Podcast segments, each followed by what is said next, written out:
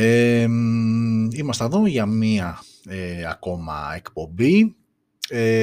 Αρκετά ενδιαφέρουσα η εβδομάδα που μας πέρασε και όχι τόσο σε επίπεδο συσκευών, που η αλήθεια είναι ότι σήμερα οι πέμπτες γενικότερα είναι λίγο περίεργες μέρες, γιατί ναι μεν από τη μία έχουμε την εκπομπή, από την άλλη συνήθως παρουσιάζονται αρκετές συσκευές, οπότε υπάρχει έτσι ένα τρέξιμο, μία πίεση χρόνου για να προλάβουμε να τα φτιάξουμε, να τα συμπεριλάβουμε όλα, ώστε να είναι έτοιμα για την εκπομπή. Βέβαια, το θέμα δεν μπορεί να είναι άλλο από την οριστική πλέον και αμετάκλητη αποχώρηση της LG από τον κόσμο των smartphones, και έτσι λίγο, επειδή μην κοιτάτε τι είναι σήμερα η LG, για ίσως πιο παλιούς, ξέρετε πολύ καλά τι εστί LG και τι έχει κάνει όλα αυτά τα χρόνια στον κόσμο των smartphones, οπότε έτσι λίγο θα αναπολύσουμε το παρελθόν. Όταν πάμε στο τρίτο και τελευταίο κομμάτι των ειδήσεων, δεν έχουμε ούτως ή άλλως κάποια άλλη είδηση έτσι σημαντική, και θα δούμε έτσι, θα ξεχωρίσουμε κάποιες σημαντικές στιγμές για να καταλάβουν οι νεότεροι που ίσως δεν την έχουν προλάβει στα καλά της, την LG, το mobile department της LG, για να καταλάβουν και να θυμηθούμε κι εμείς τι έχει κάνει η εταιρεία, τι προσέφερε αυτή η εταιρεία και πώς έφτασε εδώ που έφτασε σήμερα, και ουσιαστικά να ρίχνει τίτλους τέλους σε όλη αυτή την πορεία. Όπως ξέρετε, η εκπομπή ξεκινάει όπως πάντα με ένα off-topic θέμα, και μέχρι και χθες, και το σκεφτόμουν, η αλήθεια είναι ότι δεν είχε προκύψει κάτι. Και δεν είχε προκύψει κάτι άξιο αναφοράς. Δυστυχώς όμως, γιατί πολλές φορές τα off-topic θέματα δεν είναι ευχάριστα, προέκυψε κάτι τραγικό, και για όσους το έχετε υποψιαστεί, αναφέρομαι προφανώς στην εμψυχρό δολοφονία του υπαλλήλου του καταστήματος κινητής τηλεφωνίας στην Κυπαρισία, από έναν 72χρονο, ο οποίος, σύμφωνα με τις περισσότερες πληροφορίες, γιατί κάποια πράγματα προέκυψαν από χθες, αλλά σήμερα αναρτήθηκαν ακόμα περισσότερες λεπτομέρειες, το όλο θέμα δημιουργήθηκε από μία διαφωνία όσον αφορά το ύψος του λογαριασμού που έπρεπε να πληρώσει. Του φωνόταν ευσκομμένος λογαριασμός. Θα μου πει κάποιος, συνηθισμένα αυτά, και όσοι έχετε περάσει από τέτοιου είδους καταστήματα, είτε σαν πελάτες είτε σαν υπάλληλοι, μπορείτε να καταλάβετε ότι σαν σκηνικό δεν ήταν και κάτι το ιδιαίτερο, δεν έχει συμβεί και πρώτη φορά στα χρονικά. Όμως το από εκεί και πέρα είναι πραγματικά τραγικό. Δεν ξέρω, δεν υπάρχουν οι λέξεις που να μπορούν να περιγράψουν ακριβώς αυτό το οποίο συνέβη, και πόσο μάλλον όταν, επειδή ξαναλέω, προκύπτουν όλο και περισσότερες πληροφορίες, ο άνθρωπος που δυστυχώς πλέον δεν είναι εν ζωή, δεν ήταν απλά υπάλληλος, ήταν ο υπεύθυνος του καταστήματος, ετών 39, και ο οποίος δυστυχώς έφυγε από αυτή τη ζωή, χάρη σε το χέρι του 72χρονου που κρατούσε πιστόλι. Καταρχάς, πριν εδώ και λίγες ώρες, τέλος πάντων, έχει κυκλοφορήσει ένα βιντεάκι, βίντεο που έδειχνε μπαίνοντας και βγαίνοντας τον 72χρονο από το κατάστημα κινητής τηλεφωνίας. Πριν λίγη ώρα όμως κυκλοφόρησε βιντεάκι μέσα πλέον από το κατάστημα, που φαίνεται η εμψυχρό δολοφονία, όπου μπαίνει, κάθεται δίπλα στο γκισέ, ο άνθρωπος εκείνη τη στιγμή είχε κάποια χαρτιά στα χέρια και τα λοιπά, και εμψυχρό σηκώνει το χέρι και τον σκοτώνει. Πολύ, πολύ τρομακτικό, δηλαδή, επειδή είναι και ένα σκηνικό που λίγο πολύ όλοι μας έχουμε περάσει από ένα κατάστημα κινητής, ήταν για να αγοράσουμε κινητό, να αλλάξουμε πρόγραμμα, να βάλουμε κάρτα, να πληρώσουμε οτιδήποτε. Είναι δηλαδή σαν σκηνικό, σαν χώρο στον οποίο διαδραματίστηκε, είναι πολύ κοινός στον περισσότερο από μας κόσμο. Οπότε λίγο προσπαθώντας να το φέρει στο μυαλό, είναι πραγματικά τραγικό, και γίνεται ακόμα πιο τραγικό όταν ξέρεις ότι αυτός ο άνθρωπος που δεν είναι πλέον μαζί μας είχε πίσω μια οικογένεια, γυναίκα και ένα παιδάκι, το οποίο ήταν 1,5-2 ετών. Δεν υπάρχουν λόγια. Το τρομακτικότερο όμως όλων, τρομακτικό, γιατί αυτή είναι η σωστή περιγραφή του συναισθήματος, το τρομακτικότερο όλων είναι η πώς να το πω, είναι η συνέπεια της τρέλας αυτού του ανθρώπου. Και γιατί το λέω αυτό? Γιατί εάν είχε μπει στο κατάστημα, θα μου πεις επαρχία, μπορεί να έχει και το όπλο πάνω του. Κακός, αλλά λέμε τώρα. Αν είχε μπει με το όπλο και έγινε ό,τι έγινε και το σήκωσε και πυροβόλησε, προφανώς και είναι αδικαιολόγητη σε συμπεριφορά, όπως και να έχει, απλά εκεί μία στο δις λες ότι εμβρασμό ψυχής που λένε. Εδώ όμως πήγε, τσακώθηκε, γυρνάει και λέει στον υπάλληλο ότι ξέρεις κάτι, μετά από μισή ώρα, μετά από λίγο θα σε σκοτώσω, φεύγει, επιστρέφει μετά από σχεδόν μισή ώρα. Μετά από μισή ώρα, το διανοείστε, με το περίστροφο στο χέρι, μπαίνει και τον σκοτώνει. Άρα λοιπόν δικαιολογίες του στυλ εμβρασμού ψυχής και τα λοιπά δεν τα δέχομαι, γιατί από τη στιγμή ακόμα και να παραδεχτώ τη θόλωση εκείνη τη στιγμή, ακολούθησε ένα ολόκληρο μισάωρο που έφυγε από το κατάστημα, πήγε εκεί που πήγε, πήρε το όπλο, ξαναγύρισε και το πυροβόλησε. Άρα εδώ δεν έχουμε εμβρασμό ψυχής και τα λοιπά, εδώ έχουμε πολύ σοβαρότερη, πολύ τρομακτικότερη. Γι' αυτό λέω λοιπόν η συνέπεια της τρέλας του, γιατί όλο αυτό είναι μία τρέλα, αλλά υπάρχει και συνέπεια, το είπε και το έκανε. Το είπε και το έκανε. Και βέβαια, τα social media, όπως καταλαβαίνετε, είναι μία είδηση από αυτές που γίνονται viral, για το λάθος λόγο, αλλά γίνεται viral. Οπότε λοιπόν τα διάφορα μέσα έχουν αρχίσει από χθες και έχουν αναρτήσει το συγκεκριμένο γεγονός και όπως καταλαβαίνετε από κάτω, ο καθένας μπαίνει και γράφει τα σχόλια. Η αλήθεια είναι ότι στο μεγαλύτερο ποσοστό τους οι περισσότεροι προφανώς και είναι εναντίον του 72χρονου και κράζουν άλλες φορές με ήπιο τρόπο, άλλες φορές με χειρότερο τρόπο. Okay. Υπάρχουν όμως και κάποιοι, και αυτό είναι το λυπηρό της υπόθεσης, υπάρχουν όμως και κάποιοι άνθρωποι, διάβαζα δηλαδή σχόλια και λέω δεν γίνεται αυτοί οι άνθρωποι να κυκλοφορούν ανάμεσά μας. Υπάρχουν λοιπόν άνθρωποι οι οποίοι καθόντουσαν και σχολίασαν το στυλ φαντάσου τι βλακεία του κάνανε και η συγκεκριμένη εταιρεία τρώει πολλά λεφτά από... Ρε παιδιά, σοβαρολογούμε τώρα. Δηλαδή, έστω και στην άκρη του μυαλού σου υπάρχει περίπτωση να κάτσεις και να δικαιολογήσεις αυτό που συνέβη. Το τσακώθηκε, ναι, το έχω κάνει κι εγώ. Εντάξει. Με πολιτισμένο κατά τρόπο, αλλά ναι, υπάρχει αυτή η πιθανότητα. Να σηκώσεις όπλο και να σκοτώσεις. Για κάποιον που στην τελική είναι... δεν είναι δικιά του η εταιρεία εκείνης της τηλεφωνίας, έχει ένα μαγαζί που εξυπηρετεί τη συγκεκριμένη εκείνη την τηλεφωνία, η εταιρεία εκείνη της τηλεφωνίας. Δηλαδή, δεν το πιστεύω πραγματικά όταν λέω αυτά τα σχόλια και μου ήρθε στο μυαλό και ένα περιστατικό που έγινε πριν κάτι λιγότερο από ένα χρόνο, πέρυσι το καλοκαίρι νομίζω ήταν, στην εφορία Κοζάνης που πήγε όλος με το τσεκούρι, όπου και εκεί μάλιστα νομίζω ο ένας υπάλληλος πέθανε επί τόπου και ο δεύτερος πριν κάνα μήνα τώρα, επειδή ήταν στο νοσοκομείο όλο αυτό το διάστημα, τελικά πεβίωσε και αυτός. Και ακόμα και εκεί, που εκεί είχε και περισσότερο ψωμάκι γιατί είχε να κάνει με δημόσιους υπαλλήλους, βγαίνανε πολλοί και λέγανε θα τον βγάλανε τα ρούχα του κτλ. Παιδιά, αυτά δεν δικαιολογούνται σε καμία των περιπτώσεων. Το θυμό και την αγανάκτηση μπορώ να το καταλάβω σε κάθε περίπτωση. Αλλά μέχρι εκεί, έτσι, γιατί από εκεί και πέρα, εάν αυτά τα αποδεχόμαστε, κακώς αυτή τη στιγμή βρισκόμαστε σε πόλεις και σε σπίτια, έτσι. Μπορούμε όλοι μας να φορέσουμε σεντόνια, να πάρουμε και ένα ρόπαλο, να ανέβουμε στα χωριά, στις πηλιές, στα βουνά και να ζούμε κατά αυτόν τον τρόπο. Εκεί δικαιολογούνται αυτές οι πράξεις, ότι με στραβοκοίταξες, σε καθαρίζω επί τόπου.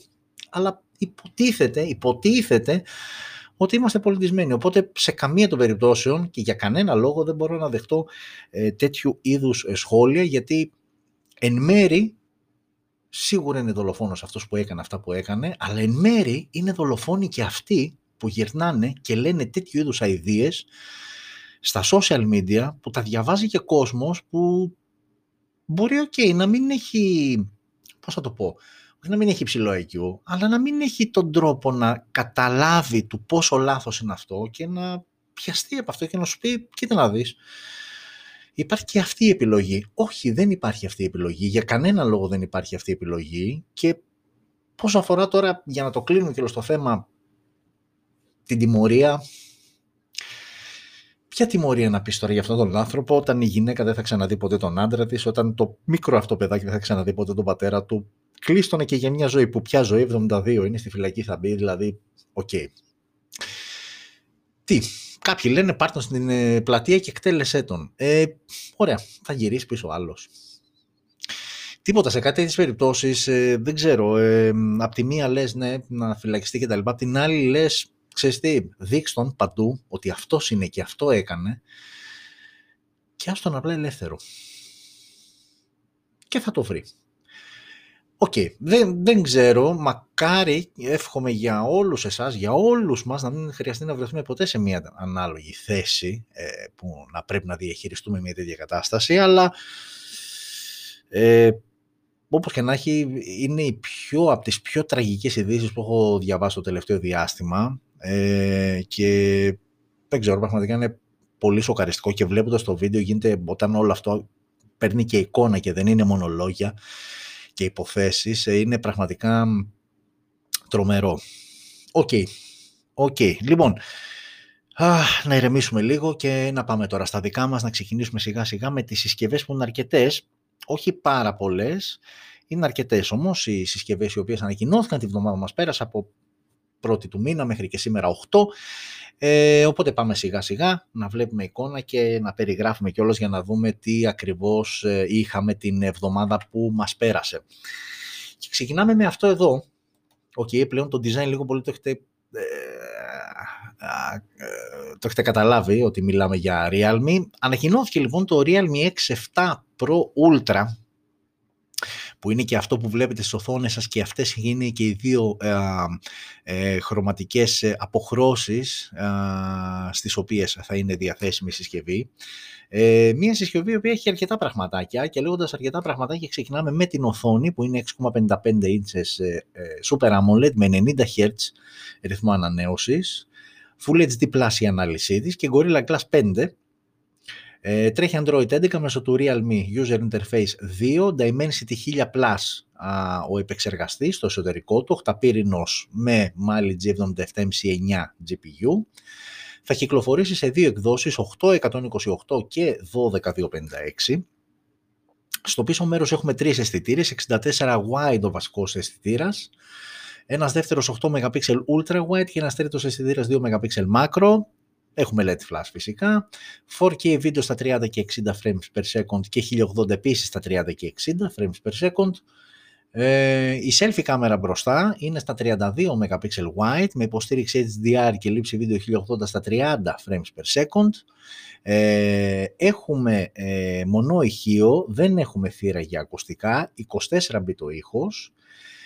Dual band το assistant GPS, έχουμε NFC, έχουμε Type-C θύρα στο κάτω μέρος, ο σαρωτής δαχτυλικών αποτυπωμάτων βρίσκεται στα πλάγια, η μπαταρία είναι 4.500 mAh με γρήγορη φόρτιση στα 65W, το οποίο σε χρόνο σημαίνει ότι μία πλήρης φόρτιση από 0% χρειάζεται μόλις 35 λεπτά. Πάντα όταν τα λέμε αυτά είναι τα official, έτσι, αυτά που γράφει και το βιβλιαράκι. Τώρα μπορεί να μην είναι 35, να είναι 37, να είναι 41, να είναι 42. Εμείς πάντα όταν λέμε για το 100% είναι πάντα με βάση το τι λέει ο κατασκευαστής και μέχρι εκεί. Η συσκευή λοιπόν αυτή στη βασική της έκδοση 8256, 828, συγχωρέστε, μείνει στα 310 ευρώ, που είναι μια συμπαθητική τιμή. Επίσης, βλέπετε ότι υπάρχει, η οθόνη είναι κουρμπαριστή και το λέω αυτό γιατί, γιατί θα δούμε τώρα αμέσως, γιατί εδώ έχουμε το X7 Pro Ultra. Κάποιος θα σου πει λοιπόν ποια είναι η διαφορά του με το X7 Pro, το οποίο ανακοινώθηκε, δεν είναι και ιδιαίτερα παλιό, ανακοινώθηκε το Σεπτέμβριο του προηγούμενου έτους, δηλαδή χοντρικά πριν ένα εξάμηνο. Αυτό λοιπόν είναι το X7 Ultra και αυτό είναι το X7 Pro. Εδώ είμαστε στο X7 Pro που ανακοινώθηκε πριν 6 μήνες και εδώ είμαστε στο X7 Pro Ultra, η Ultra δηλαδή Edition. Εξωτερική εμφάνιση λοιπόν, η βασική διαφορά έχει να κάνει στην οθόνη που στην περίπτωση του απλού X7 Pro είναι flat, ενώ εδώ βλέπετε ότι είναι κουρμπαριστή δεξιά και αριστερά.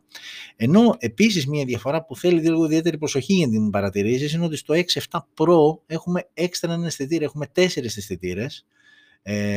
Πάνω δηλαδή ξεκινάνε οι 3 σε κάθε διάταξη και δίπλα ακριβώς δεξιά από τον πρώτο υπάρχει ένας τέταρτος αισθητήρας, ενώ στο Ultra που περιμένεις ποτέ κάτι περισσότερο, εδώ έχουμε 3 αισθητήρες. Οι διαφορές τώρα, γιατί όλα αυτά που λέμε είναι σε εξωτερική εμφάνιση, οι διαφορές τους έχουν να κάνουν καταρχάς το απλό, που μάλλον δεν είναι απλό, το X7 Pro, το Realme X7 Pro έχει 120 Hz ρυθμό ανανέωσης, έναντι 90 του Ultra.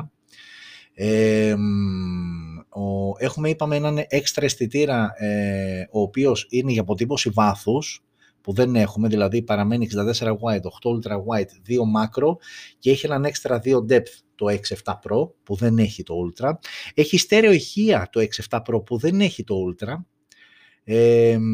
ενώ ο σαρωτής δαχτυλικών αποτυπωμάτων στο X7 Pro βρίσκεται κάτω από την οθόνη, ενώ στο X7 Pro Ultra είναι πλάγια. Και υστερεί ουσιαστικά στο μόνο πράγμα που υστερεί το X7 Pro έναντι του Ultra είναι στη γρήγορη φόρτιση, που και εκεί βέβαια είναι καλή, είναι στα 50W, ενώ το X7 Ultra είναι στα 65. Άρα η αλήθεια είναι ότι εντάξει, επειδή έχουμε συνηθίσει από Samsung Galaxy, από Xiaomi, και το Ultra είναι το τούμπανο, είναι το Super Wow, είναι το πιο δυνατό της σειράς, εδώ στη Realme δεν ισχύει αυτό. Δηλαδή το X7 Pro είναι ελαφρώς καλύτερο από το X7 Ultra, ενώ σε επίπεδο design τα είδαμε. Μία τελευταία λοιπόν, αυτό είναι το X7 Pro Ultra από τη Realme με την κουρμπαριστή οθόνη, και αυτό με τον επιπλέον αισθητήρα είναι το X7 Pro. Οκ, εντάξει, και συνεχίζουμε με τη Vivo σε ένα πολύ γνώριμο design. Είναι το Vivo X60 TAF, το οποίο ανακοινώθηκε στις 3 του μήνα, και είναι μια συσκευή η οποία μοιάζει πάρα πολύ με το Vivo X60, την Global πλέον Edition που ανακοινώθηκε στις αρχές του μήνα. Το TAF λοιπόν, τι εστί TAF, γιατί ξέρουμε ότι υπάρχει το Vivo X60 Pro, το Vivo X60 Pro, και κάποια στιγμή θα ανακοινωθεί και το Pro Plus. Το Vivo X60 TAF τι ρόλο βαράει, είναι πολύ λογικό να αναρωτηθεί κάποιος. Πάμε λοιπόν να δούμε. Μιλάμε καταρχάς για συσκευή η οποία διαθέτει οθόνη 6,65, 56 μάλλον ίντσες, AMOLED, 120 Hz ρυθμό ανανέωσης και υποστήριξη HDR10+, Full HD+, η ανάλυση της οθόνης. Και μέχρι στιγμής η διαφορά με το Vivo X60 είναι ότι το Vivo X60 έχει Gorilla Glass 6 μπροστά, ενώ για το Vivo X60 TAF δεν έχει γίνει κάποια αναφορά για Gorilla Glass. Okay. Android 11 αυτό από το box, και πάμε στην πρώτη βασική διαφορά του Vivo X60 TAF από το Vivo X60. Εδώ λοιπόν στο TAF έχουμε το Dimensity 1100 5G, ενώ στο Vivo X60 έχουμε τον Snapdragon 870, όπου πάει με Adreno 619, ενώ εδώ η GPU είναι μάλλη G77 NC9. 828 η μία και μοναδική έκδοση που είναι διαθέσιμο. 828 είναι και το Vivo X60, αλλά έχει επιπλέον και κάποιες περισσότερες μεγαλύτερες εκδόσεις. Πάμε τώρα και στις κάμερες, όπου τα οπτικά μέρη είναι Zeiss. Αν δείτε εκεί πάνω στο μεγάλο αισθητήρα, πάνω δεξιά αυτό το μπλεδάκι γράφει Zeiss. Οπτικά μέρη Zeiss λοιπόν, ενώ και εδώ είναι κοινά τα στοιχεία με το Vivo X60. 48 wide ο βασικός αισθητήρας με face detection, auto focus και gimbal stabilization. Αυτή την καινούργια τεχνολογία την ελαφρώς καλύτερη θεωρητικά από το optical image stabilization, το OIS, που βλέπετε στα specs. Δεύτερος αισθητήρας 13 MP telephoto με 2x optical zoom, και τρίτος αισθητήρας 13 MP ultra wide. 4K στα 30fps, λήψη βίντεο, και 1080p στα 30fps. Μπροστά 32 MP wide η selfie κάμερα στη μέση, και δυνατότητα λήψης βίντεο 1080 στα 30 frames per second. Αυτό το κομμάτι των αισθητήρων είναι ακριβώς ίδιο μεταξύ Vivo X60 και Vivo X60 TAF. Άρα μέχρι στιγμής τι διαφορές έχουμε δει? Ότι το Vivo X60 έχει Gorilla Glass 6 που εδώ δεν έχουμε, και το Vivo X60 συγχωρέστε με, έχει Snapdragon 8, τι έχει, είπαμε, έχει τον 870 έναντι του Dimensity 1100 5G που έχει το Vivo X60 TAF. Οι κάμερες είναι οι ίδιες, μονό ηχείο, δεν υπάρχει θύρα για ακουστικά, το Vivo X60 έχει και 24-bit ήχο, εδώ δεν έχει γίνει κάποια αναφορά. Dual Band Assistant GPS, το Vivo X60, εδώ έχουμε κανονικά μονό Assistant GPS, NFC υποστηρίζουν και οι δύο συσκευές. Ο σαρωτής δαχτυλικών αποτυπωμάτων είναι κάτω από την οθόνη και στις δύο συσκευές, Type-C στο κάτω μέρος φυσικά, και μπαταρία 4.400 mAh με γρήγορη φόρτιση στα 33W, επίσης κοινό χαρακτηριστικό και για τις δύο συσκευές. Και ουσιαστικά η διαφορά τους είναι στην τιμή, είναι γύρω στα 680 ευρώ το Vivo X60 η global έκδοση, ενώ το X60 TAF που βλέπετε στην οθόνη σας είναι στα 450 ευρώ η μία μοναδική έκδοση 828. Okay, συμπαθητική συσκευή, Zeiss οπτικά μέρη, okay, είμαστε καλά από επίπεδο κάμερας και μπροστά και πίσω, okay, με την μπαταρία και τα λοιπά, είναι μια συμπαθητική συσκευή. Ουσιαστικά λοιπόν είναι ελαφρώς ποδέστερη σε επίπεδο επεξεργαστή, δεν έχει Gorilla Glass που έχει το Vivo X60, και είναι και κάτι άλλο σημαντικό, εντάξει, και Dual Band Assistant GPS που έχει το Vivo X60 και δεν έχει εδώ το Vivo X60 TAF, ok, μικρότερης σημασίας η συγκεκριμένη διαφορά, ok, είναι μια καλή επιλογή όμως, για κάποιον που okay, δεν θέλει να φτάσει στα πολλά του Vivo X60 χρήματα και θέλει να πέσει λίγο πιο κάτω. Okay, αυτά από τη Vivo, και συνεχίζουμε με Samsung, από την οποία είχαμε διπλό χτύπημα αυτή τη βδομάδα, αλλά σε σχεδόν entry level, έτσι, χαμηλής δυναμικής συσκευές. Ξεκινάμε με αυτό που βλέπετε στις οθόνες σας, που είναι το Galaxy F12, το Galaxy F02s, μια συσκευή η οποία έχει οθόνη 6,5 ίντσες PLS IPS, HD+, η ανάλυσή της, Android 10 out of the box, Snapdragon 450 με Adreno 506, 332 και 464 οι δύο διαθέσιμες εκδόσεις. Στο πίσω μέρος τρεις κάμερες, 13 wide, 2 macro, 2 depth, με δυνατότητα λήψης βίντεο 1080 στα 30 frames per second, ενώ μπροστά έχουμε έναν αισθητήρα 5 MP χωρίς περισσότερες λεπτομέρειες από τη Samsung. Okay, φαντάζομαι θα έχει και πολλά να πει. Μόνο ηχείο, θύρα για ακουστικά, ραδιόφωνο, θύρα που δεν εξακριβώθηκε αν είναι Type-C, αν είναι micro USB. Εντάξει, okay, μάλλον για Type-C. Έχω εντύπωση ότι η Samsung δεν παίζει πλέον με micro USB. Δεν θυμάμαι στις low-entry συσκευές τους ή άλλως να παίζουν με micro-USB, και μπαταρία 5.000 mAh με 15W γρήγορη φόρτιση, μια συσκευούλα που κοστίζει 100 ευρουλάκια, άρα αμέσως αποκτούν έτσι ένα νόημα αυτά που περιγράψαμε μόλις τώρα. Αυτό λοιπόν είναι το Galaxy F02s, ενώ ανακοίνωσε και το F12, το οποίο είναι ελαφρώς καλύτερο, δηλαδή έχουμε την ίδια οθόνη, αλλά εδώ έχουμε και 90Hz refresh rate και Gorilla Glass μπροστά, χωρίς όμως να μας έχουν πει ποιο μοντέλο, ποιος αριθμός, αν είναι το 5, το 6, καλά φαντάζομαι δεν θα είναι 6 και τα λοιπά, κάνα 5, 4 το κόβω και τα λοιπά, όπως και να έχει, ok, έχει Gorilla Glass. Αυτό το F12 out of the box τρέχει ήδη Android 11 μέσω του One User Interface 3.1, Exynos 850 στο εσωτερικό με Mali G52, 464 και 428 οι δύο διαθέσιμες εκδόσεις. Σε επίπεδο κάμερας, ok, έχουμε και παραπάνω αισθητήρα και γενικότερα είναι λίγο καλύτερα πράγματα στο F12 σε σύγκριση με το F02s, δηλαδή έχουμε 48 wide βασικό αισθητήρα, έχουμε έναν 5 MP ultra wide, αυτός είναι ο extra, δεν είχαμε ultra wide στο F02s, και οι άλλοι δύο είναι ήδη 2 MP macro και αποτύπωση βάθους. Μπροστά η selfie κάμερα είναι 8 MP, στο F02s ήταν 5, εδώ είναι 8 MP και με δυνατότητα λήψης βίντεο 1080 στα 30 frames per second. Μόνο ηχείο, θύρα για ακουστικά, ραδιόφωνο, και αυτά είναι κοινά. Type-C έχει το συγκεκριμένο στο κάτω μέρος, και μπαταρία 6.000 mAh, 5.000 έχει το F02s, το F12 έχει 6.000 mAh, με γρήγορη φόρτιση στα 15W. Okay, όμως μην φανταστείτε, δεν φεύγουμε πολύ στα λεφτά. 100 ευρώ είχε το F02s, 130 είχε το F12, έχει μάλλον το F12. Οκ, είναι μια συμπαθητική επιλογή για πολύ χαμηλά budget και για ανθρώπους που okay, δεν έχουν και τις τρελές απαιτήσεις από τις συσκευές τους, έτσι. Οκ, αυτά ήταν λοιπόν τα δύο καινούργια Galaxy που ήρθαν να προσθεθούν στην οικογένεια Galaxy της Samsung. Και πάμε εδώ. Τι είναι αυτό?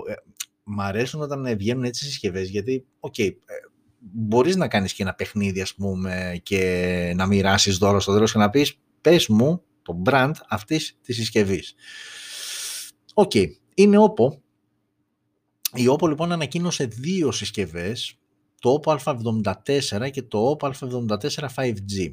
Ναι, το πρώτο είναι 4G και το δεύτερο είναι 5G. Το 4G όμως είναι ουσιαστικά το OPPO F19. Είναι αυτά που κάνει οι Κινέζοι, ρε παιδί μου, και μας πάνε λίγο τα νεύρα. Μπερδεύουμε τα μοντέλα και τα λοιπά και μπορεί ουσιαστικά να μην έχουν διαφορά τα δύο μοντέλα μεταξύ τους. Απλά σε ένα να βγάλει ένα 828 έκδοση που δεν έχει το άλλο και να το αλλάζει και όνομα. Ποιος ο λόγος? Μας μπερδεύεις, ρε OPPO. Και όχι μόνο εσύ OPPO, έτσι, μην είμαστε άδικοι. Τέλος πάντων, το OPPO A74 είναι το OPPO F19 που ανακοινώθηκε πριν 4 μέρες. Οπότε εντάχει, και είναι και αυτό που βλέπετε στις οθόνες σας, γιατί το 74 5G έχει μερικές διαφορές. Εντάχει λοιπόν μιλάμε για μια συσκευή με οθόνη 643 AMOLED Full HD Plus ανάλυση, Snapdragon 662 με Adreno 610, μια μοναδική έκδοση 828, τρεις οι αισθητήρες στο πίσω μέρος, 48 wide, 2 macro, 2 depth, με δυνατότητα λήψης βίντεο 1080 στα 30 frames per second, 16 MP selfie κάμερα μπροστά, έχουμε ραδιόφωνο, σαρωτής δαχτυλικών αποτυπωμάτων είναι κάτω από την οθόνη και έχουμε και μια μπαταρία 5.000 mAh με γρήγορη φόρτιση στα 33W. Αυτό λοιπόν είναι το OPPO F19 ή OPPO A74 4G. Ανακοινώθηκαν αυτές οι συσκευές με διαφορά 4 μέρες μεταξύ τους.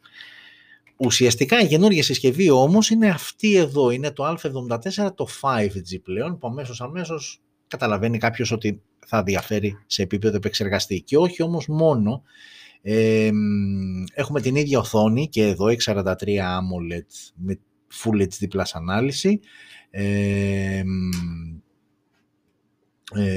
όχι, συγχωρέστε με, λάθος, γιατί διάβαζα λάθος συσκευή. Εδώ είμαστε ελαφρώς μεγαλύτεροι, 6,5, απλά πλέον εδώ δεν είμαστε AMOLED, για ένα περίεργο λόγο, προφανώς για να μιλήσει το κόστος κάτω, γιατί το 4G σου έρχεται με AMOLED, το 5G σου έρχεται με LTPS IPS LCD, με 90 Hz όμως refresh rate, κάτι που έλειπε από το A74. Πάμε τώρα και στον επεξεργαστή. Εδώ έχουμε Snapdragon 480 5G με Adreno 619. Μία μοναδική έκδοση και εδώ 628. Αυτό είναι κοινό και για τα δύο OPPO A74. Σε επίπεδο τώρα αισθητήρων, απλά προσθέθηκε ένας έξτρα αισθητήρας. Τώρα από αυτή τη φωτογραφία δεν φαίνεται ιδιαίτερα καλά, αλλά είναι όπως και στην προηγούμενη περίπτωση που είδαμε με το Realme X7. Το OPPO A74 λοιπόν 5G έχει έναν έξτρα αισθητήρα 8 MP ultra wide, οι υπόλοιποι είναι ακριβώς οι ίδιοι, 48 wide και δύο αισθητήρες από 2 MP για μάκρο και αποτύπωση βάθους. Εδώ όμως πλέον μπορούμε να τραβήξουμε και βίντεο 4K στα 30 frames per second, κάτι που δεν μπορούμε με το OPPO A74 το 4G. Η selfie κάμερα παραμένει ίδια στα 16 MP, έχουμε κάτι άλλο, Type-C στο κάτω μέρος, ο σαρωτής δαχτυλικών αποτυπωμάτων εδώ, επειδή δεν έχουμε AMOLED, πάει στα δεξιά, και η μπαταρία που είναι στα 5.000 mAh, όμως η γρήγορη φόρτιση είναι στα 18W και όχι στα 33. Για ένα περίεργο λόγο περιμένεις ότι η 5G έκδοση, όταν υπάρχει 5G και 4G, περιμένεις ότι η 5G θα είναι καλύτερη, αλλά τελικά, και φαντάζομαι για λόγους κόστους, πάνε και σου κόβουνε πραγματάκια από τη 5G έκδοση για να κρατήσουν χαμηλά την τιμή. Και όταν λέμε τιμή, μην φανταστείτε κάτι τρομερό. Το OPPO A74 η 4G έκδοση είναι γύρω στα 200 ευρώ, ενώ το 5G είναι στα 290, αλλά ουσιαστικά με 90 ευρώ παίρνεις 5G, αλλά χάνεις το AMOLED και χάνεις και την γρήγορη φόρτιση 33 και πέφτεις στα 18. Δεν ξέρω κατά πόσο είναι δίκαιο να το πω έτσι, αλλά οκ. Αυτή ήταν και η OPPO. Δεν τελειώσαμε όμως με την OPPO. Αυτή ήταν η όπως αφορά την A74 που την έβγαλε σε δύο εκδόσεις. Αυτό όμως είναι το Reno 5Z που βλέπετε πάνω κάτω. Είναι δηλαδή, κοιτάξτε τώρα, A74 4G, A74 5G, Reno 5Z, το οποίο έχει okay, πάνω κάτω το ίδιο design, και αν κάποιοι νομίζετε ότι κάπου το έχετε ξαναδεί, σωστά έχετε μαντέψει. Για μισό λεπτάκι, μία μικρή. Συνεχίζουμε λοιπόν με OPPO, και λέγαμε ότι αυτό που βλέπετε τώρα είναι το OPPO Reno 5Z, το οποίο ανακοινώθηκε πριν μερικές μέρες, 4 Απριλίου συγκεκριμένα, και είναι ουσιαστικά το OPPO F19 Pro Plus 5G που ανακοινώθηκε πριν ένα μήνα ακριβώς, 8 Μαρτίου, και σήμερα είναι 8 Απριλίου. Και αν αναρωτηθεί κάποιος τι διαφορές έχει το F19 Pro Plus με αυτό εδώ πέρα το Reno 5Z, θα του πω ότι ουσιαστικά μόνο στη γρήγορη φόρτιση. Δηλαδή το OPPO F19 Pro Plus 5G έχει γρήγορη φόρτιση στα 50W, ενώ αυτό το Reno 5Z έχει στα 30W. Η μπαταρία είναι ίδια και στις δύο περιπτώσεις. Άλλη μια απόρρεια του γιατί να το κάνει αυτό η OPPO. Okay, στις περισσότερες περιπτώσεις όταν βλέπετε τέτοια πράγματα σημαίνει ότι κάποιες συσκευές είναι αποκλειστικά για την αγορά της Κίνας και κάποιες άλλες είναι οι global εκδόσεις. Το Reno, ας πούμε, για παράδειγμα είναι η ονομασία που έρχεται και στην Ελλάδα. Δηλαδή, ας πούμε, έχουν έρθει κάποιες Reno συσκευές στην Ελλάδα. Η προηγούμενη δηλαδή από αυτή, το Reno 4 5G, που είναι μια πολύ αξιόλογη συσκευή, κυκλοφορεί στην Ελλάδα. Οπότε συνήθως, όχι πάντα, αλλά συνήθως μπορεί εμείς να μπερδευόμαστε και να μας κουράζει όλο αυτό, αλλά υπάρχει μια λογική. Αυτή λοιπόν η συσκευή κυκλοφορεί στην Κίνα σαν OPPO F19 Pro Plus, ενώ στον υπόλοιπο κόσμο θα κυκλοφορήσει σαν Reno 5Z. Μια συσκευή που πάμε να θυμηθούμε εντάχει τι έχει να μας προσφέρει. 643 οθόνη Super AMOLED, Full HD+, η ανάλυση της, Android 11 out of the box, Dimensity 800U 5G ο επεξεργαστής, 828 η μία και μοναδική έκδοση, ενώ δεν παίρνει και microSD. Αυτό είναι λίγο ένας περιορισμός, δηλαδή όταν μου βγάζεις μία έκδοση και όχι microSD, σημαίνει ότι ή σου κάνουν τα 128 GB ή δεν σου κάνουν. Επιλογή να τα αυξήσεις δεν υπάρχει, οπότε διαλέγεις και παίρνεις. Οι 4 αισθητήρες στο πίσω μέρος είναι 48 MP wide, 8 MP Bixby. Έχουμε και αυτά. Τώρα κάτι άκουσε Bixby από το κινητό και ενεργοποιήθηκε. Okay. 48 wide, πώς το λένε στις ταινίες, δεν σε χρειάζομαι άλλο, μπορείς να φύγεις στη γραμματέα, στη βοηθό, δεν ξέρω εγώ τι.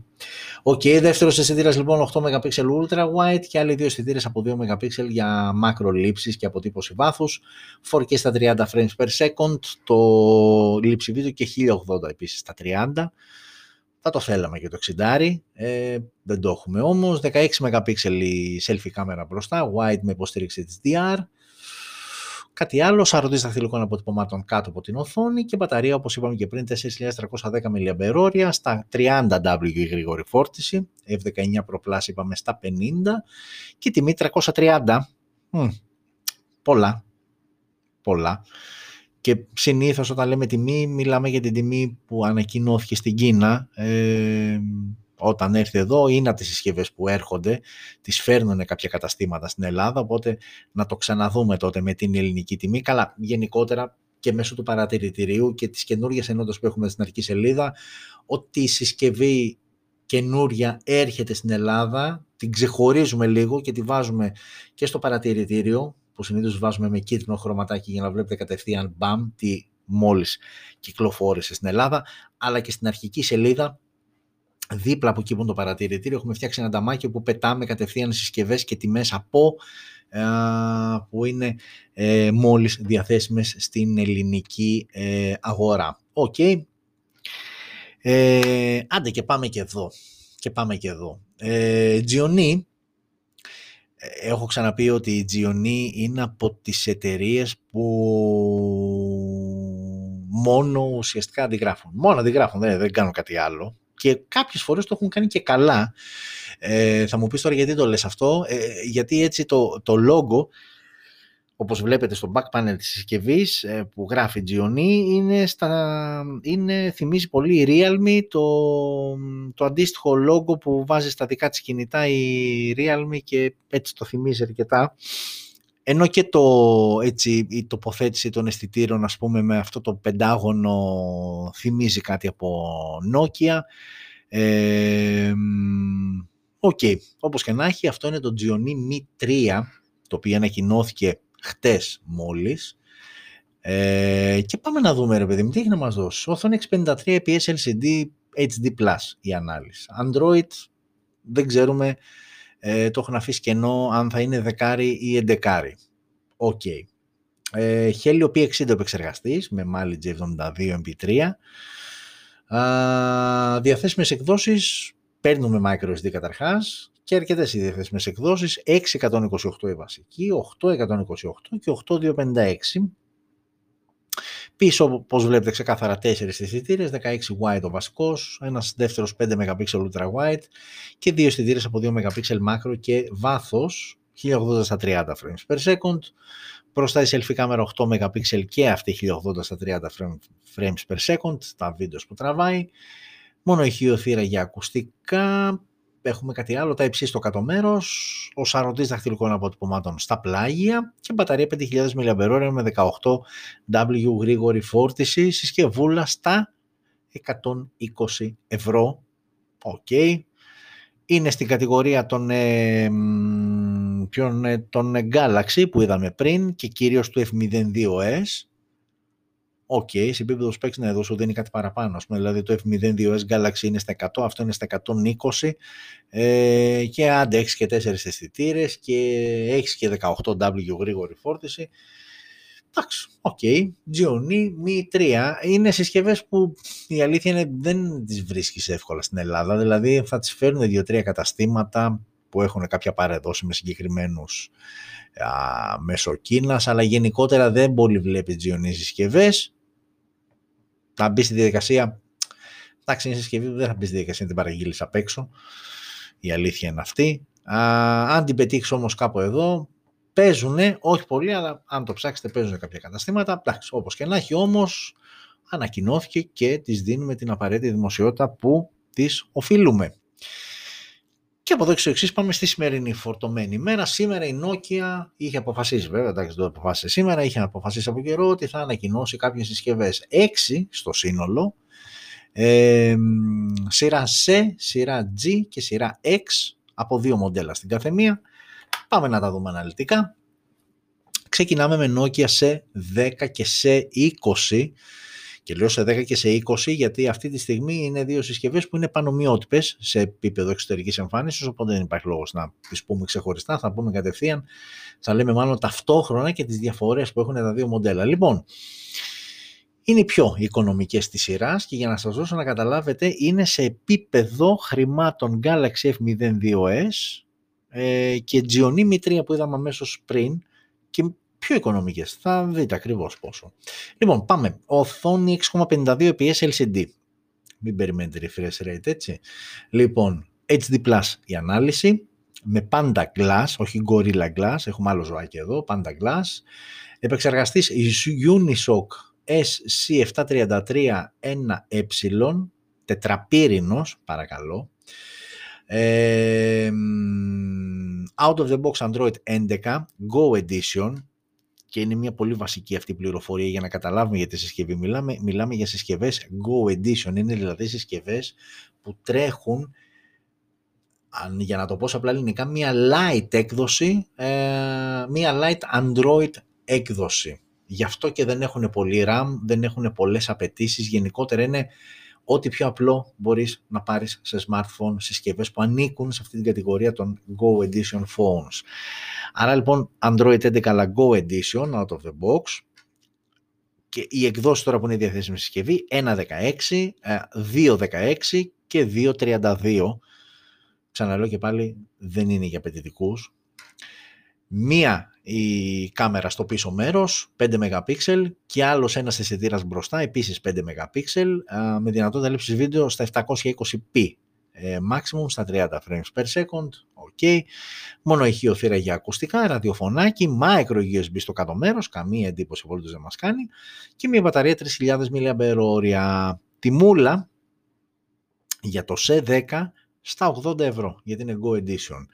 Το C20, ξαναλέω και πάλι εξωτερικά είναι ακριβώς τα ίδια, το C20 η μόνη διαφορά είναι ότι έχει ελαφρώς, Go Edition επίσης και το C20, έχει ελαφρώς καλύτερο επεξεργαστή και συγκεκριμένα έχει Unisoc SE, okay, μη σας μπλέκω, Unisoc έχουν και τα δύο, απλά είναι ελαφρώς καλύτερος επεξεργαστής του C20 από του C10, γι' αυτό και οι 10, τα 10 ευρώ διαφορά που έχουν μεταξύ τους, στα 80 ευρώ το C10, στα 90 το C20.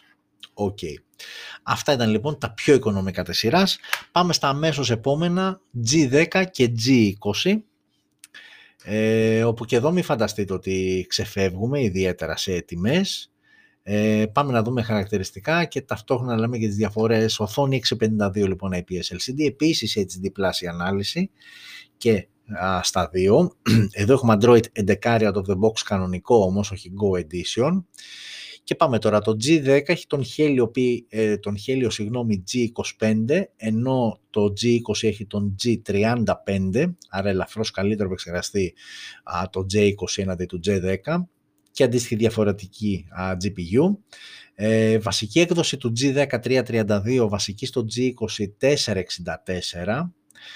Άλλη μια διαφορά που δείχνει προς τα που είναι καλύτερο, γιατί μάλλον είναι καλύτερο το G20, και στους αισθητήρες είναι λίγο καλύτερα τα πράγματα του G20, η αλήθεια είναι, γιατί το G10 έχει 3, 13 wide, 2 macro, 2 depth, ενώ το G20 έχει 4 αισθητήρες, 48 wide ο βασικός, 5MP ultra wide, αυτός είναι ο extra τέταρτος αισθητήρας, οι άλλοι δύο παραμένουν ίδιοι.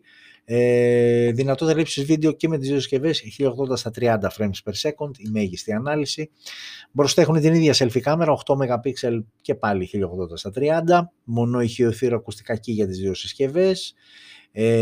NFC έχει το G20 αλλά για συγκεκριμένες αγορές, άρα δεν ξέρουμε αν το Nokia που θα έρθει εδώ, συνήθως όταν λένε για συγκεκριμένες αγορές, οι συσκευές που έρχονται Ελλάδα είναι σε αυτές τις συγκεκριμένες αγορές και έρχονται με NFC, τουλάχιστον αυτό έχω παρατηρήσει εγώ, αλλά μην το δένετε. Τέλος πάντων, αν έχει κάποιο NFC είναι το G20, το G10 δεν έχει NFC, και μπαταρία 5050 mAh με γρήγορη φόρτιση στα 10W, και για τα δύο ισχύει αυτό. Άρα κλείνουμε λοιπόν, πριν πούμε τις τιμές, ότι το G10, το G20 μάλλον, υστερεί, είναι καλύτερο του G10 σε επίπεδο επεξεργαστή, G35 έναντι G25, Helio και στις δύο περιπτώσεις. Καλύτερο κάμερα setup και μεγαλύτερος βασικός αισθητήρας 48 έναντι 13, συν ultra wide αισθητήρας που δεν υπάρχει στο G10. Αυτές είναι ουσιαστικά οι διαφορές τους. Καλύτερος επεξεργαστή και σε επίπεδο αισθητήρων. Τιμή τώρα, το G10 από 140, το G20 από 160. Okay, φαντάζομαι ότι για το 20 το δίνεις και πας στο G20, προσπερνάς δηλαδή το G10 και πας στο G20. Αλλά, ok, είναι δύο οικονομικές επιλογές. Είναι σε τιμές που εκεί αρχίζει σιγά σιγά και μπαίνουν κάποιες συσκευές Realme και Redmi, και η ουσία είναι όλο αυτό το παιχνιδάκι να γίνει σε τιμές κάτω από αυτές, γιατί όταν αρχίζεις και τις βάζεις στη σύγκριση, εκεί συνήθως το αποτέλεσμα το ξέρεις πριν καν ξεκινήσει η διαδικασία της αναμέτρησης, αλλά ok. Και πάμε και στις καλύτερες θεωρητικά συσκευές που ανακοινώθηκαν σήμερα. Δυστυχώς για πολλοστή φορά δεν είχαμε flagship από την Nokia, και η αλήθεια είναι ότι flagship, παιδιά, έχουμε να δούμε από το Nokia το 9 το PureView, την άλλη αποτυχία με το πεντακάμερο συστηματάκι πίσω. Okay, μετά από εκεί το πιο δυνατό που βγήκε ήταν το 8,3 5G πέρυσι, που όμως ήταν ένα up at mid-range, δεν ήταν flagship. Δεν έχουμε δει flagship και πολύ φοβάμαι μήπως η Nokia, έτσι όπως το πάει, η HMD Global που βρίσκεται πίσω και χειρίζεται το brand της Nokia, ακολουθήσει το δρόμο της LG και μας χαιρετήσει, γιατί δεν τους βλέπω καλά. Okay, βγάζει συσκευές για τις υπόλοιπες κατηγορίες που περνάνε σχετικά διάφορες, αλλά χωρίς flagship δεν πας πουθενά. γιατί εκεί γίνεται πραγματική αναμέτρηση και δεν τα βλέπω ευνοϊκά τα πράγματα για την Nokia. Τέλος πάντων, θα το δείξει και η ιστορία και συνέχεια και η πορεία. Οκ, πάμε λοιπόν εδώ στην τρίτη, στις τελευταίες δύο συσκευές, X10 και X20 αντίστοιχα. Και θα το πάμε πάλι με τον ίδιο τρόπο. Ξεκινάμε δηλαδή, λέμε τα κοινά τους και όπου υπάρχει διαφοροποίηση το συζητάμε εκείνη τη στιγμή. Λοιπόν, 6,67 IPS LCD. Η οθόνη με Full HD Plus ανάλυση. Από όλες αυτές τις συσκευές που είδαμε, μόνο η σειρά X, X10 και X20 έχουν Full HD Plus. Οι άλλες C10, C20, G10, G20 είναι με HD Plus. Full HD Plus λοιπόν ανάλυση, Android 11 out of the box, Snapdragon 480 5G και οι δύο, και το X10 και το X20, 8-πύρινο με Adreno 619. Και πάμε τώρα βασική έκδοση 664 στο X10 και 628 στο X20 και πάμε τώρα στην έκπληξη. Η έκπληξη έχει να κάνει όσον αφορά τους αισθητήρες. Γιατί τα οπτικά μέρη είναι Zeiss.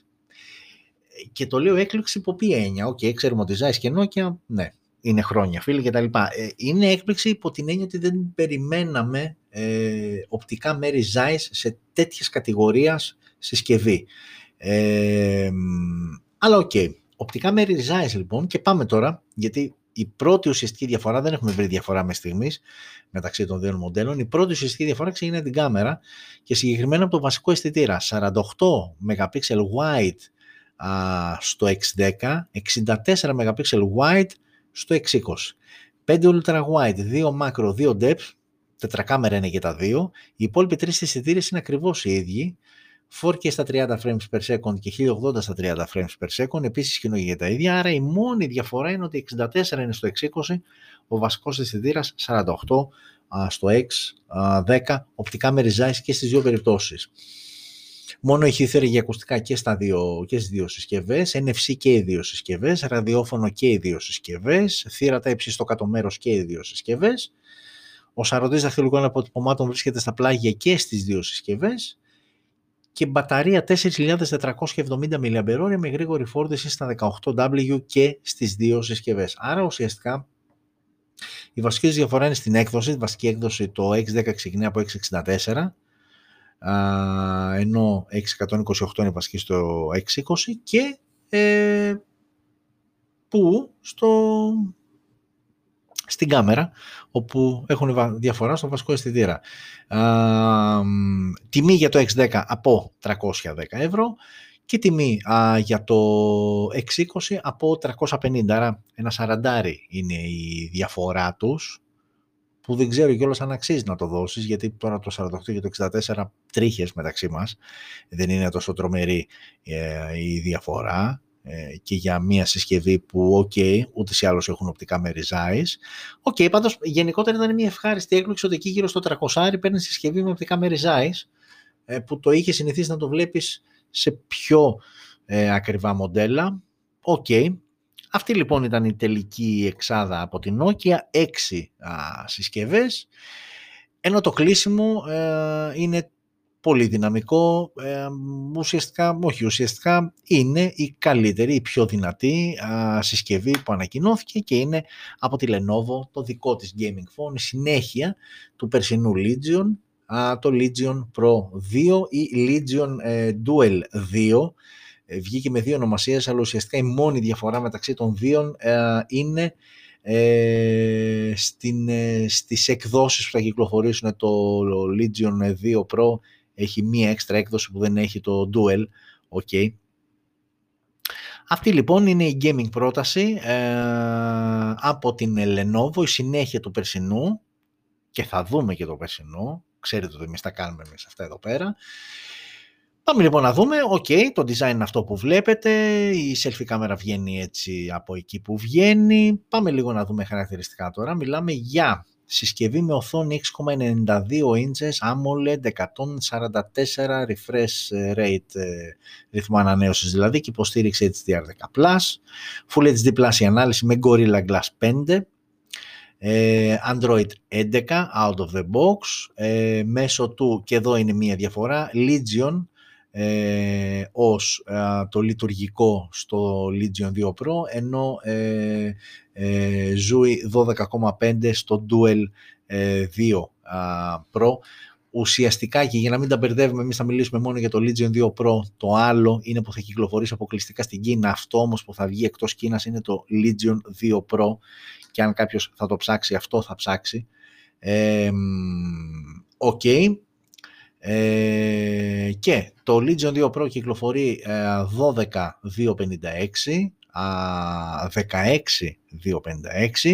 και έχει και την super duper έκδοση με 18 GB RAM. Προσέξτε, 18 GB RAM και 512 GB αποθηκευτικό χώρο,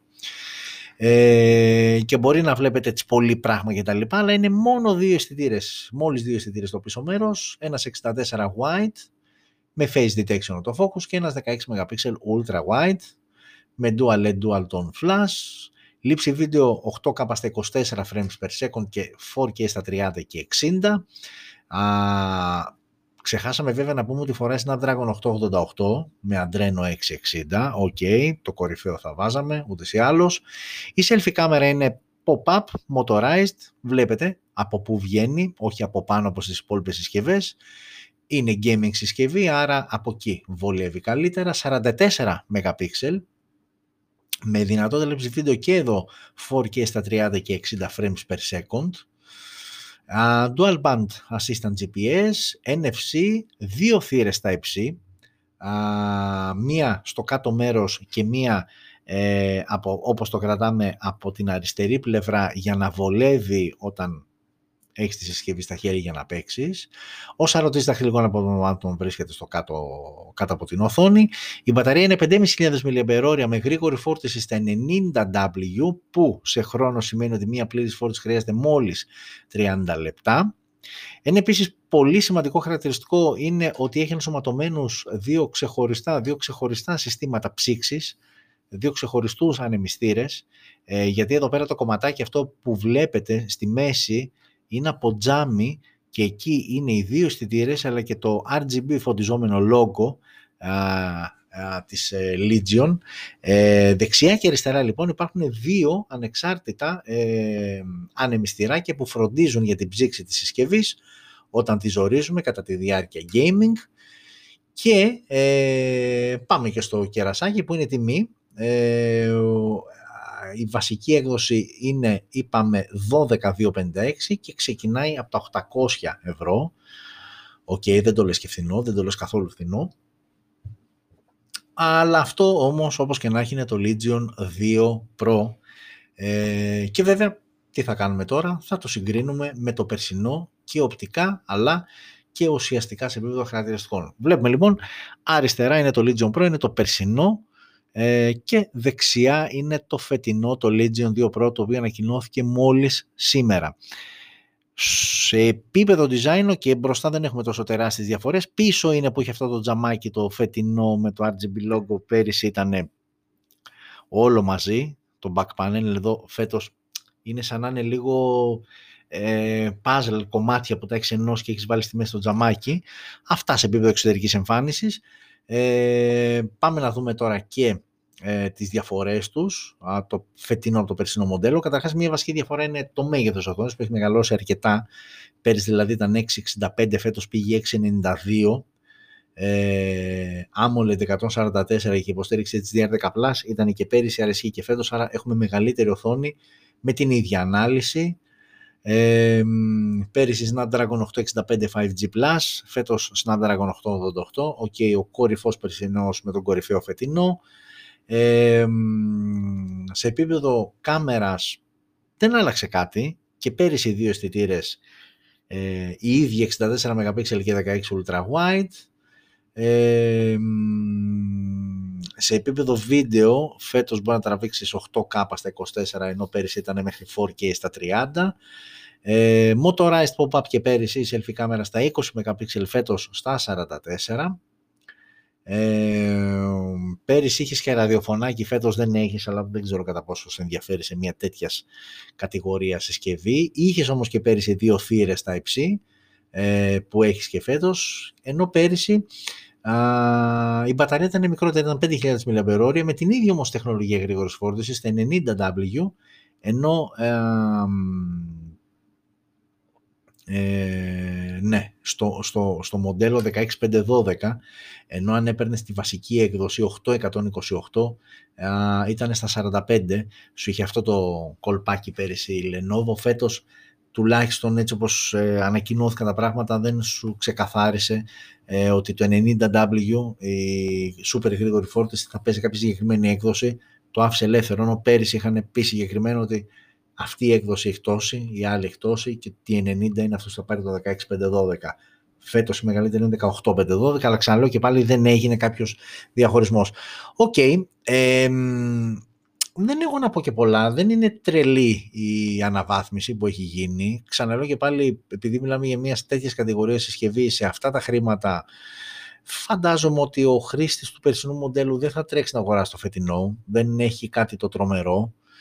Οκ, φαντάζομαι εσύ, και αυτό θα κοιτάξω να δω πότε θα το κάνω, σε μία από τις επόμενες εκπομπές, πλέον θέλω, επειδή νομίζω με το Legion Pro τα καθαρόαιμα gaming smartphones έχουν ολοκληρωθεί, θα κάτσω να τα μαζέψω όλα και να κάνουμε έτσι μία κουβέντα πλέον αυστηρά με gaming phones, να δούμε τι έχει να μας προσφέρει το καθένας, σε τι τιμή μας προσφέρει αυτό που έχει να μας προσφέρει και να καταλέξουμε τελικά ποιο είναι το πιο value for money. Θα είναι ένα ενδιαφέρον συγκριτικό αυτό. Οκ, θα το κάνουμε, το υπόσχομαι. Δεν ξέρω αν θα είναι στην επόμενη, στη μεθεπόμενη εκπομπή, αλλά θα γίνει σχετικά σύντομα. Οκ. Και με αυτά και με αυτά τελειώσαμε. Αυτές ήταν οι συσκευές που ανακοινώθηκαν την εβδομάδα μας πέρασε. Τι θα κρατήσω? Θα ήθελα να κρατήσω από σένα Nokia κάτι, αλλά θα κρατήσω μόνο τη σειρά X10-X20 που είναι γύρω στα 300 ευρώ και έχουν οπτικά μέρη Zeiss. Θα κρατήσω αυτά και το Legion Pro που μόλις είδαμε και ok, φαίνεται ωραίο έτσι, το design είναι αυτό το κλασικό έτσι φουτουριστικό, λίγο υπερβολικό που απαιτεί όμως η συγκεκριμένη κατηγορία για να ξεχωρίζει από τις υπόλοιπες. Αυτά, δεν είχαμε κάτι άλλο το ιδιαίτερο κτλ.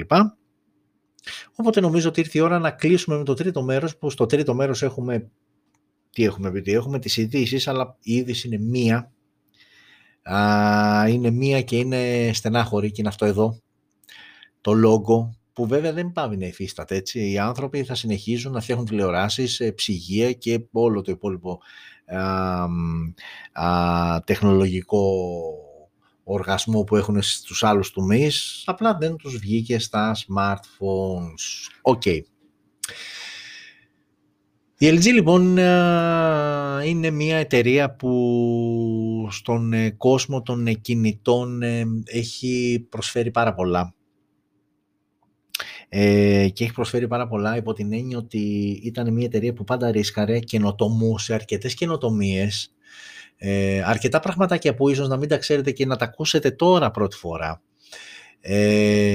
Είναι μια εταιρεία που στα καλά της έκανε ζημιές στους υπόλοιπους και για να μην κουράζουμε έτσι με πολλή θεωρία, πάμε όλα αυτά να τα μετατρέπουμε σε πράξεις, σε εικόνες και πιο συγκεκριμένα σε συσκευές, για να καταλάβετε ακριβώς τι εννοώ.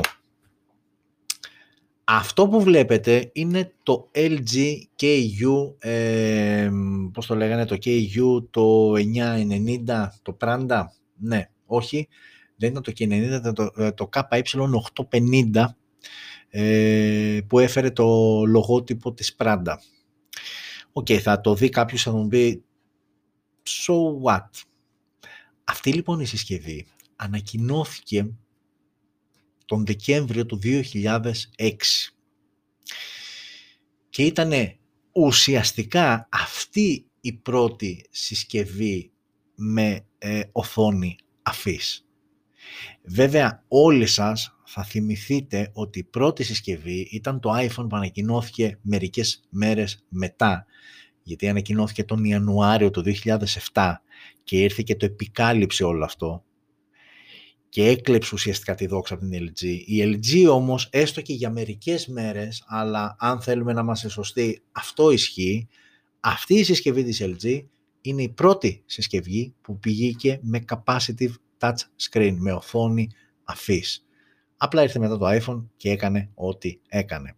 Άρα λοιπόν, εδώ είναι ένα σημείο το οποίο αξίζει να το θυμηθούμε από την LG και να της δώσουμε στο και τώρα τα εύσημα ότι ήταν αυτή η πρώτη εταιρεία που μας έφερε τις οθόνες αφής στη ζωή μας. Και συνεχίζουμε με την επόμενη συσκευή. Με αυτή εδώ. Αυτή η συσκευή, και μισό λεπτάκι για να τα βλέπω και από εδώ, γιατί ξέρετε εμείς καλά τα λέμε, μάλλον εγώ καλά τα λέω, αλλά θα πρέπει να υπάρχει και μία σειρά. Αυτή η συσκευή λοιπόν που βλέπετε, είναι που μπερδεύτηκα πριν, είναι η KU990 Beauty το 2007. Οκ, θα μου πει κάποιος άλλη μια χοντροκομμένη συσκευή που από πίσω φαίνεται σαν κάμερα κτλ. Αυτή η συσκευή ήταν η πρώτη συσκευή, μάλλον το πρώτο smartphone που μέσω της κάμερας του μπορούσε να τραβήξει slow motion video. Κάτι που πλέον οι περισσότερες συσκευές μπορούν να το κάνουν. Τότε δεν το έκανε καμία και η πρώτη που κατάφερε και το πέτυχε ήταν η LG με τη συσκευή που βλέπετε αυτή τη στιγμή στις οθόνες σας το 2007. Η ανάλυση βέβαια, μην ακούσω τώρα για απαιτήσεις, στα 300p, 320p, 320p ανάλυσης στα 120 frames per second και ουσιαστικά σου μείωνε την ταχύτητα 4 επί, δηλαδή το έκανε 4 φορές πιο αργό από την κανονική, από την φυσική κίνηση. Οκ. Και πάμε, πού θα πάμε? Και πάμε εδώ. LG Optimus 3D 2011, από τις πρώτες συσκευές που είχαν δύο αισθητήρες και μπορούσε να τραβήξει 3D βίντεο και μάλιστα Full HD βίντεο στα 1080p. Γιατί πολύ απλά είχε δύο αισθητήρες. Γενικότερα η LG με τις κάμερες είχε ένα θεματάκι, το έψαχνε και παρουσίαζε πολλά και καινοτόμα πράγματα. Οκ, 2011. Συνεχίζουμε φυσικά με αυτό εδώ που ήταν το... Αυτό ποιο ήταν? Ήταν Optimus και αυτό. Αυτό ήταν το 2X. Μάλλον μπερδεύτηκα. Αυτό που είδαμε πριν ήταν το πρώτο με δύο αισθητήρες. Ενώ το πρώτο που μπορούσε να τραβήξει Full HD Video 1080p ήταν αυτό το Optimus το 2X, επίσης την ίδια χρονιά, ενώ εδώ πάμε σε συνεργασία με την Google. Η LG έβγαλε το Nexus, μία συσκευή που είναι που ουσιαστικά ήταν η πρώτη που έφερε τον όρο flagship killer στο λεξιλόγιό μας, γιατί ήταν αρκετά οικονομική σε σύγκριση με τον ανταγωνισμό. Είμαστε στο έτος 2012, ήταν αρκετά λοιπόν οικονομική, περίπου τιμή της ήταν γύρω στα 300-320 ευρώ. Είχε όμως χαρακτηριστικά που μπορούσε άνετα να κοντραριστεί μεγαλύτερες και πιο δυνατές συσκευές, αφού φορούσε Snapdragon S4 Pro, για την εποχή του ήταν τούμπανος, και ήταν μια συσκευή η οποία πούλησε πολύ και έκανε πάρα πολλές ζημιές. Εδώ ξεκινάνε, νομίζω από εδώ και στο εξής, πλην μίας, όλες τις υπόλοιπες κάποια στιγμή, όχι τις κάποια στα χέρια μου, τις είχα αγοράσει. LG G2 2013, για μένα ήταν καταρχάς η πρώτη συσκευή όπου η LG τοποθέτησε το κουμπί αυξομοίωσης ήχου πίσω, στο πίσω μέρος και κάτω από τον μονό αισθητήρα. Αγαπημένη συσκευή, cute συσκευή. Βλέπετε ότι τα bezel για την εποχή τους είναι αρκετά μικρά, δεξιά και αριστερά είναι υπερβολικά μικρά και πάνω και κάτω. Εάν θυμηθούμε λίγο τι κυκλοφορούσε το 2013, γιατί εκεί βρισκόμαστε, αφού μας βλέπουμε LG G2, θα διαπιστώσετε ότι τα bezel είναι μικρά,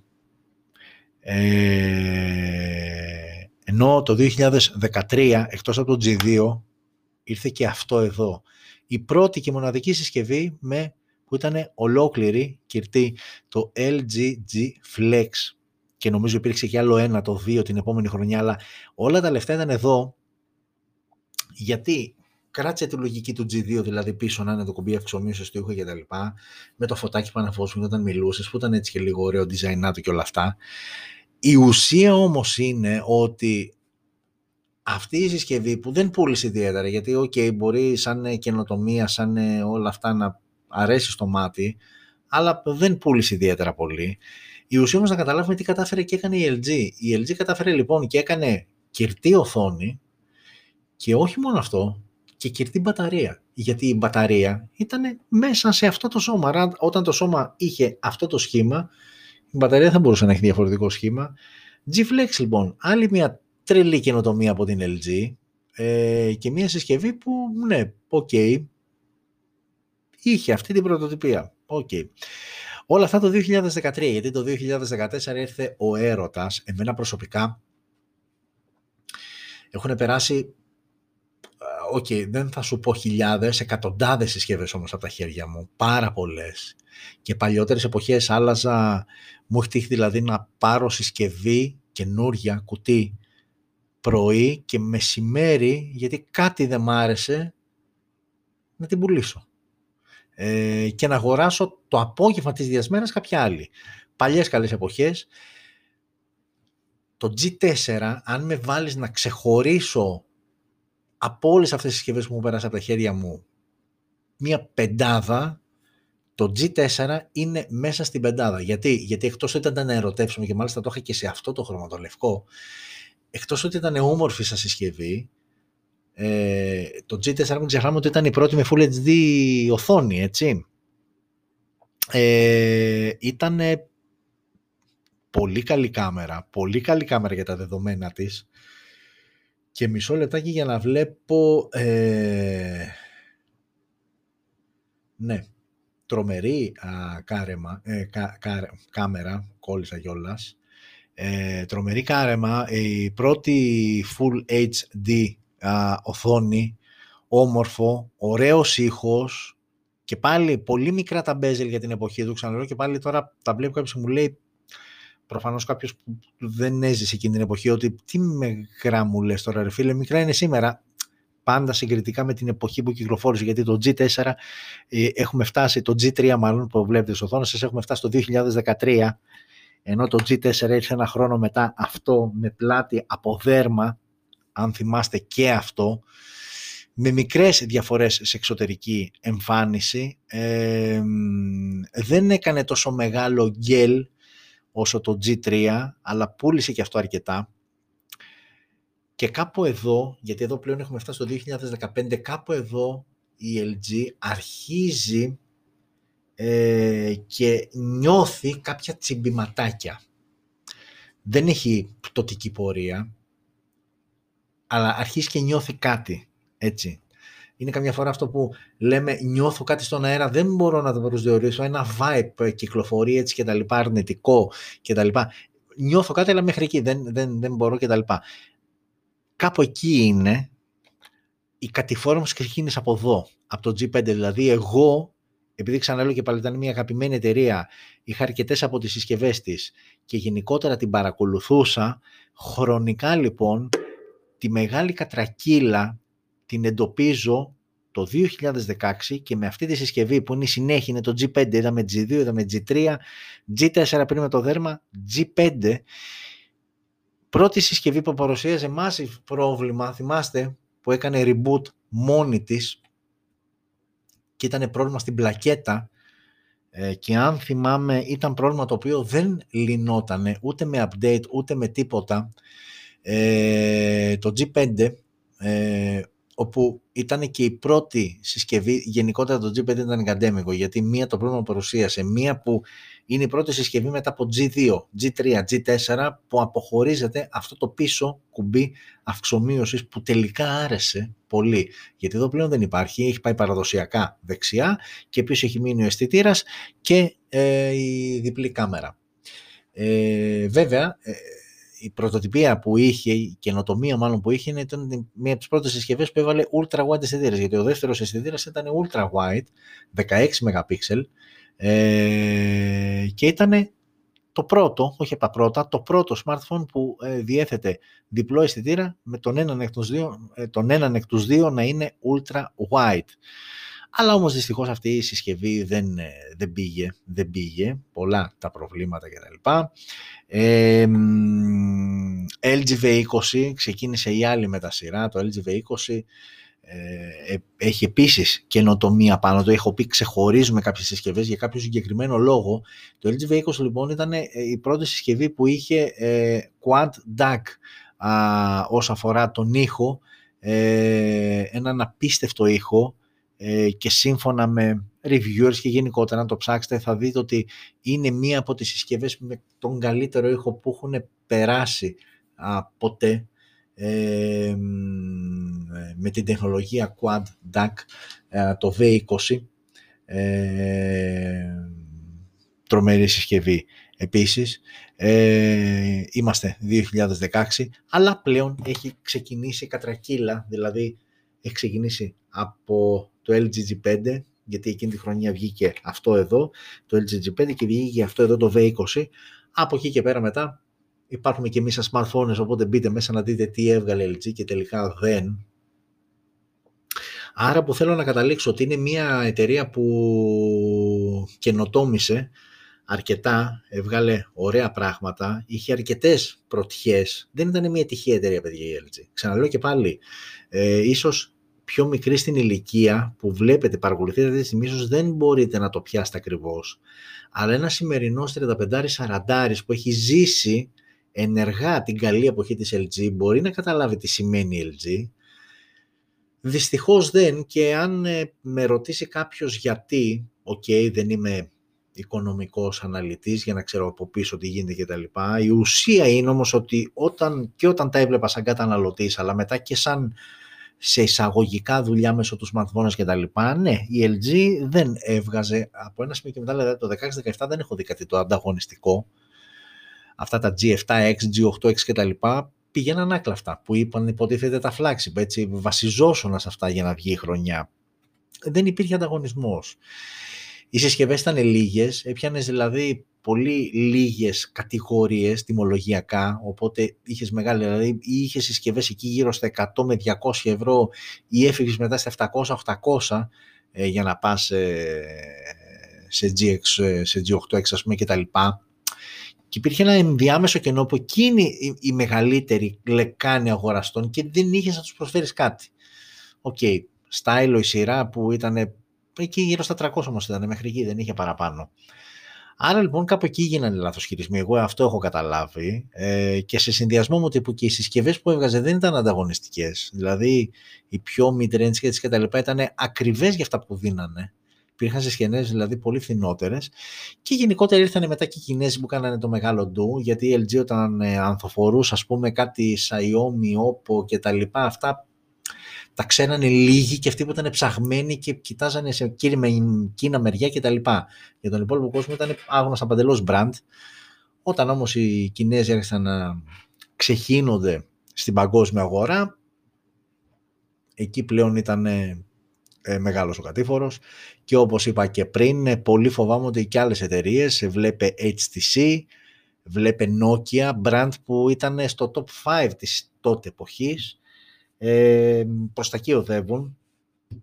Τώρα Nokia, δεν γίνεται να είσαι Nokia, να είσαι brand Nokia και να μην μου έχεις βγάλει φλάξη τον τελευταίο 1,5 πάμε για 2 χρόνια. Δεν πας πουθενά έτσι. Για την HTC δεν ξέρω, νομίζω ότι είμαστε στο στάδιο, και για να φύγω τώρα λίγο από εδώ, νομίζω είμαστε στην HTC στο στάδιο φιλής της ζωής, δηλαδή έχει λιποθυμήσει και είμαστε από πάνω, κάνουμε μαλάξεις και φυσάμε μπας και δεν το βλέπω ούτε και εκεί. Δυστυχώς δεν εταιρείες που δεν μπόρεσαν να ανταγωνιστούν τον Κινέζο, γιατί αυτή είναι η ουσία, τον ανταγωνισμό, αλλά ο ανταγωνισμός ουσιαστικά είναι Κινέζος. Τι να πω, okay. Όπως και να έχει, αυτό ήταν το 29ο επεισόδιο, έφτασε στο τέλος του, νομίζω το καλύψαμε πλήρως τη βδομάδα που μας πέρασε και στις συσκευές. Για την LG αναφερθήκαμε λίγο παραπάνω, ίσως για κάποιους αδιάφορο, ξαναλέω και πάλι για κάποιους πιο κοντά στην ηλικία μου, εκεί έτσι 40, 45 κτλ. Οκ, μπορεί να έχει ένα νόημα, μια νοσταλγία, κάτι. Η ουσία είναι ότι, παιδιά, η ζωή συνεχίζεται, προχωράει,